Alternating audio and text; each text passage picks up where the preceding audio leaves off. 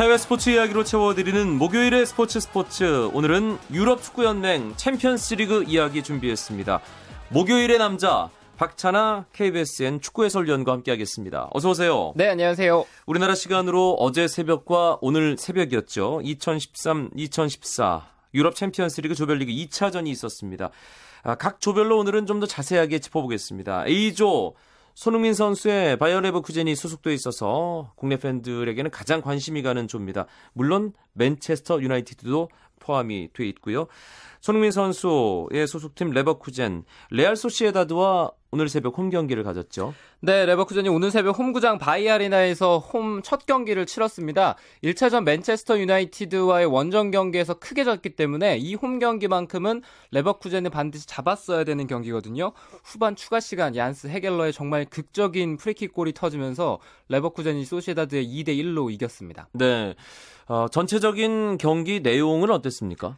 경기 내용은 레버쿠젠이 승점 석점을 챙겨간 게 정말 다행스러웠던 경기였습니다. 네. 전반 후반까지 슈팅 숫자는 많았습니다만 유효한 슈팅이 없었고요. 수비에서 상당히 느슨한 경기를 했습니다. 소시다드가 기회를 후반에 계속해서 잡아갔는데 소시다드는 1차전 샤흐타르와의 경기에 이어서 이 경기까지도 결정력에 눈물을 흘려야 했고요. 반면에 레버쿠젠은 그런 수비의 느슨함 또 수차례 위기 속에서도 그런 위기들을 극복해냈고 결국에는 헤겔러 선수의 정말 그 멋진 프리킥 그림과 같다는 표현도 상투적일 정도로 그 멋진 프리킥이 없었다면 레버쿠젠이 다시 한번 또 안방에서도 승리를 챙기지 못했을 만큼 어려운 경기를 했습니다. 헤겔러의 프리킥 뭐 생중계로 또 다시 보기로 많은 분들이 보셨을 텐데 정말 거기가 아니면 들어갈 수 없는 그런 각도로 정말 예리하게 그림처럼 아, 좌측 상단에 꽂혔는데요. 아, 보면서 아마 많은 분들이 깜짝 놀라셨을 겁니다. 손흥민 선수 선발 출전해서 아, 후반 중반까지 활약을 했습니다. 첫 골에 한 몫을 담당했잖아요. 네, 그렇습니다. 손흥민 선수가 첫 골 상황에서 뭐 혼전 상황이라든가 이런 데서 좋은 모습을 보였었고 그리고 또 왼쪽에서 나름대로 공격을 풀어가려는 노력들이 있었는데요. 후반에 좀 이른 시간에 교체가 됐습니다. 그래서 손흥민 선수를 더 보고 싶어하는 팬들에게는 다소간 아쉬운 경기가 됐는데 손흥민 선수도 왼쪽에서 나름대로 고군분투한 경기가 됐습니다. 그런데 손흥민 선수가 계속해서 왼쪽 풀백이죠. 보에니치와의 호흡이 썩 잘 맞는 편이 아니에요. 그래서 어. 손흥민 선수가 공격을 풀어가는 데 있어서도 어려움이 있고 또 히피아 감독이 손흥민 선수를 상당히 제한적인 움직임에 묶어두고 있는데 손흥민 선수가 그런 것들 속에서도 나름대로 소시다드의 수비진들에게 부담을 줬던 것은 사실이고요. 손흥민 선수가 교체되고 나서부터 소시에다드가 훨씬 더 공세적인 자세, 특히 오른쪽이죠. 소시에다드의 오른쪽이 수비에 내려왔던 것이 아니라 그때부터 공격적으로 적극적인 공세가 있었습니다. 네, 그러니까 손흥민에 대한 부담을 덜게 되니까 소시에다드가 이때다. 라면서 더 공세를 취했다. 그렇기 때문에 손흥민이 상대 수비에게 부담을 주는 그런 역할을 충분히 해냈다. 긍정적으로 말씀을 해주신 거잖아요. 네, 그렇습니다. 예, 골까지 좀 기록을 해서 손흥민 선수 챔피언스리그 첫 골 소식 빨리 좀 들어봤으면 좋겠고요. 같은 조에 맨체스터 유나이티드 우크라이나의 샤크타르 도네츠크와 경기를 가졌어요. 네, 돈바스 아레나에서 경기가 펼쳐졌는데요. 샤크타르가 1대1로 맨체스터 유나이티드와 비겼습니다. 맨유로서는 1차전 대승 그리고 2차전 원정에서 어, 원정에서의 어려움 특히 샤흐타르는 상당히 까다로운 상대인데 그래도 2차전에서 어, 무승부를 기록한 것은 맨유로서는 만족스러웠던 경기 결과 같습니다. 네. 모에스 맨유 감독이 선발 출전 선수들을 상당히 많이 바꾸고 오늘 경기에 나섰잖아요. 지난 주말 웨스트 브로미치 알비온과 경기가 있었는데 충격의 홈패배가 있었죠. 어, 안방에서 상당히 오랜 시간 동안 패하지 않았는데 웨스트 브로미치에게 패하면서 어, 반전의 계기가 필요했었는데 어, 모에스 감독이 선발 선수 명단 주말 리그 경기와 주중 챔피언스리그 명단 9명 정도로 바꿨습니다. 하파엘이라든가 크리스 스몰링, 톰 클레벌리 같은 선수를 선발 출전시키면서 나름대로 변화를 줬는데 이런 것들이 결국에는 원정에서 일무로 이어졌으니까요. 모이스 감독이 또 체력적인 부담 이런 것들을 고려하고 웨인 룬이라든가 퍼니난디가 부상으로 뛸 수 없는 상황 여러 가지를 생각해서 아마 그래도 뭐 만족스러운 결과였다는 생각입니다. 워낙에 오랫동안 팀을 지키던 감독, 명장이 빠져나간 후유증 당연히 있을 수밖에 없겠지만 그래도 아, 이 정도까지는 예상을 안 했었다라는 얘기들도 좀 있지 않습니까? 모에스 감독의 지금 맨유 2013-2014 시즌 초반 리그에서의 또 챔피언스 리그의 행보 여러 가지 것들에 대해서요. 네, 초반에 모에스 감독의 맨체스터 유나이티드는 많은 팬 그리고 많은 전문가가 예상되는 대로 예상한 대로 흘러가는 것 같아요. 맨유가 퍼거슨 시대를 마감했을 때 더 이상 맨유의 그런 영광스러운 시대가 빨리 오지는 않을 것이라는 예상이 있었는데 모에스 감독이 시스템적으로 선수들을 제대로 부리지 못하는 것도 있지만 퍼거슨 감독이 워낙 훌륭하게 선수들을 이끌었던 것들이 있거든요. 네. 여러 가지가 바뀌었겠죠. 경기를 운영하는 방식들, 시스템, 전략, 전술 이런 것들이 바뀌었을 뿐만 아니라 선수진을 어떻게 운영할 것인가, 리그와 챔피언스리그를 진행하는 데 있어서 스케줄이라든가 뭐 선수 관리 이런 것들이 다 바뀌었기 때문에 초반에 이 맨유의 삐거덕거리는 현상 이것은 뭐 조금 더 지켜봐야 될 것 같아요. 네. 2013-2014 UEFA 챔피언스리그 32강 조별리그 A조는 샤크타르 도네츠크, 맨체스터 유나이티드가 1승 1무 어, 앞쪽에 리드하고 있고요. 바이어 레버쿠젠이 1승 1패, 레알 소시에다드는 2패 이렇게 순위가 정리가 되고 있습니다. B조로 넘어가죠. 조별리그 2차전 결과 먼저 정리해 주시죠. B조 두 경기 역시 있었습니다. 유벤투스와 갈라타사라이가 2대 2로 비겼고요. 레알 마드리드는 홈에서 코펜하겐에게 4골을 몰아붙이면서 4대 0 아주 크게 이겼습니다. 호날두가 두 골, 디마리아가 두골 기록했는데 레알 마드리드가 역시 강한 모습을 계속 보여주네요. 네, 그렇습니다. 지난 갈라타사라이와의 원정 경기에서도 아주 무더기 골을 쏟아 부으면서 상대에게 승점 석점을 챙겨낸 레알인데 리그에서 경기력이라든가 이런 것들이 약간 불안한 것 치고는 챔피언스리그에서는 초반에 아주 승승장구하고 있습니다. 가레스 베일 지금 뭐 세계에서 가장 비싼 축구 선수로 이제 등극을 한 선수인데 경기에 나서지 못했죠. 네, 가레스 베일 선수가 엔트리에서 아예 제외가 됐습니다. 주말 리그 경기에서는 이 선수가 잠깐 동안 뛰었는데 다시 부상이 재발했어요. 5라운드 헤타페와의 경기에 원래 선발 출전이 예정돼 있었는데 몸 풀다가 가레스 베일 선수가 부상으로 빠지고 7라운드 마드리드 더비에서 복귀를 했습니다만 다시 주중에 빠졌습니다. 확실히 여름에 프리시즌을 소화하지 못하고 갑작스럽게 레알에 합류하게 된 것 이것이 몸 상태에 좀 무리로 연결되는 것 같습니다. 네. 어, 월 말에 엘 클라시코가 예정돼 있는데 그 전까지 뭐 복귀가 안 될 수도 있다 이런 얘기가 조심스럽게 나오고 있어서 그 부분은 아마 아, 스페인 프로축구에 관심 있는 팬들이라면 또 가장 신경을 쓰실 부분이 아닌가 싶습니다. C조로 넘어가 보죠. C조 파리 생제르맹이 2승으로 어, 뭐 단연 선두를 달리고 있네요. 네, 파리 생제르맹이 벤피카와의 홈 경기에서 즐라탄 이브라히모비치가 두 골, 역시 뭐 팀의 에이스로서 아주 좋은 활약을 했는데요. 3대 0으로 덕분에 이겼습니다. 그러면서 어, 앞서서 가고 있고요.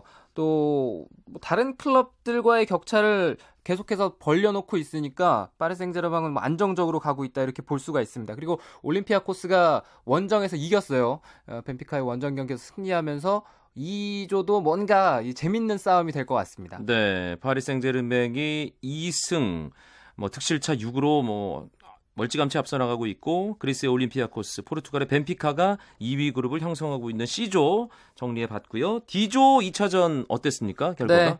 D조는 뮌헨이 맨체스터 시티에 3대 1로 크게 이겼습니다. 원정 경기였잖아요. 네, 원정에서 아주 일방적인 경기를 했고요. 그리고 제니트는 홈에서 플젠에 3대 2로 승리하면서 첫 승을 기록했습니다. 바이에른 뮌헨은 뭐 디펜딩 챔피언다운 모습을 어, 압도적인 모습을 보여주네요. 네, 바이에른 뮌헨이 원정에서 굉장히 좋은 경기를 했죠. 맨체스터 시티가 90분 동안 뭐 한번 해보기도 어려울 정도로 상대를 계속 압박하면서 거의 반 게임이라고 해도 될 정도로 바이에른 뮌헨이 원정에서 좋은 모습을 보였는데 심지어는 아르옌 로벤이 경기 끝나고 이렇게 쉽게 이길 줄은 몰랐다라고 할 정도로 어, 편안한 원정 경기가 됐습니다. 맨티, 맨시티로서는 상당히 좀 자존심이 상했겠어요. 아무래도 최근 두 시즌 동안 챔피언스 챔피언스리그에서 좋은 모습을 보이지 못했고요. 팀이 천문학적인 돈을 쓴 이유도 리그에서의 성적도 있지만 또 유럽 대항전에서의 영광 이런 것들도 연관이 있잖아요. 그런 걸 봤을 때는 이번에 마누엘 페그리니 감독이 오면서 다시 한번 이제는 우리가 잘할 수 있다 이런 생각으로 챔피언스리그에 나섰을 텐데 바이에른 뮌헨이라는 큰 산을 넘는데 실패했습니다. 네, D조는 독일 분데스리가의 바이에른 뮌헨 또 잉글랜드 프리미어리그의 맨체스터 시티 어, 러시아의 CSKA 모스크바 또 빅토리아 플젠 이런 네 팀이 있는데 일단 바이에른 뮌헨과 맨시티가 워낙에 좀 앞서 있는 그런 형국이기 때문에 어, 좀 더 지켜봐야겠습니다만 어, 현재 초반 분위기도 조금 그렇게 나가고 있는 것 같고요. 목요일 밤 스포츠 스포츠 유럽 축구연맹 챔피언스리그 이야기로 채워드리고 있습니다. 박찬하 KBSN 축구 해설위원과 함께하고 있습니다.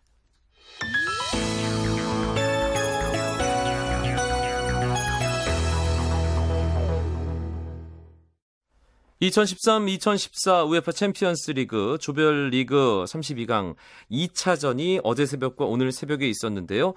어, 앞서 A조부터 D조까지 살펴봤고요. 이제 2조 상황 짚어보죠. 2조는 어, 어떤 경기들이 있었는지 일단 FC 살케 공사, 또 첼시, 바젤, 슈테어와 부크레슈티, 루마니아 클럽까지 이렇게 네 팀이 속해 있는데요. 네, 샬케가 바젤 원정에서 1대 0으로 이겼습니다. 바젤이 1차전에서 첼시를 이겼기 때문에 이번 경기도 관심이 갔었는데 샬케가 원정에서 드락슬러 선수의 결승골 힘입어서 1대 0으로 승리했고요. 첼시는 슈테어와 어떻게 보면 2조에서 가장 약한 전력이라고 할 수가 있겠는데 슈테어와 루마니아 원정 떠나서 4대 0으로 아주 크게 이겼습니다. 네. 어, 샬케 공사와 이 첼시 또 바젤도 워낙에 뭐 스위스의 가장 명문이기 때문에 또 챔피언스리그에서 지난 시즌 같은 경우는 16강까지도 진출을 하는 그런 이변을 연출했기 때문에 만만하게 볼 수는 없는 팀이고요. F조로 넘어가 보겠습니다. 잉글랜드 프리미어리그 시즌 초반 아주 좋은 모습을 보여주고 있는 아스날 이 기세가 챔피언스리그에서도 이어지고 있어요. 그렇습니다. 이번 시즌 F조는 역대 챔피언스리그 가장 최악의 조라고 할 만큼 죽음의 조. 네, 쟁쟁한 팀들이 많이 속해 있는데요. 아스널이 나폴리와의 홈 경기에서 2대 0으로 편안하게 이기면서 뭐 2연승을 기록을 하게 됐고요. 도르트문트도 안방에서 마르세유와 3대 마르세유의 3대 0으로 크게 이기면서 1차전 패배를 설욕하는 경기를 했습니다. 네. 아스널 말씀하신 대로 나폴리와의 경기에서 승리를 했는데 어 이 메수트 외질이 합류하면서 팀을 완벽하게 바꿔놨다 이런 평가를 받고 있고 또 그 외질 덕분인지 램지의 플레이도 더더욱 살아나고 있다는 그런 얘기들이 많더군요. 네, 아스날은 이적 시장 마지막에 메수트 외질 선수를 영입한 게 정말 신의 한 수가 됐습니다. 아론 램지는 외질이 오기 전에도 이미 아스날에서 가장 돋보이는 선수, 그러니까 윌셔보다 한 단계 앞서가고 있는 기량, 기량을 보여주고 있는 상황이었기 때문에 외질을 만나면 두 선수가 뭐 훨씬 더 서로 서로 편해지는 그런 경기를 지금 할 수가 있죠. 경기를 들여다 보면은 램지 선수와 메수트 외질 선수가 계속 서로 스위칭을 하면서 유기적인 모습들을 보여주고 있는데 워낙 기술적으로 뛰어나고 빠르고 또 골결력 골 결정력까지 지니고 있어서 뭐 두 선수가 만들어내는 합작품들, 뭐 시너지 효과는 정말 엄청나다고 할 수 있습니다. 벵거 감독은 모처럼 만에 아주 기분 좋은 감독 생활을 하고 있, 을것 같은데요. 네, 벵거의 아스날 시대도 서서히 마지막을 향해 가고 있는데 벵거도 이제 웃을 때가 됐죠. 아, 그런데 이렇게 아스널은 잘 나가고 있는데 아스널에 소속돼 있는 박주영 선수의 상황은 팀과는 상당히 다릅니다. 예.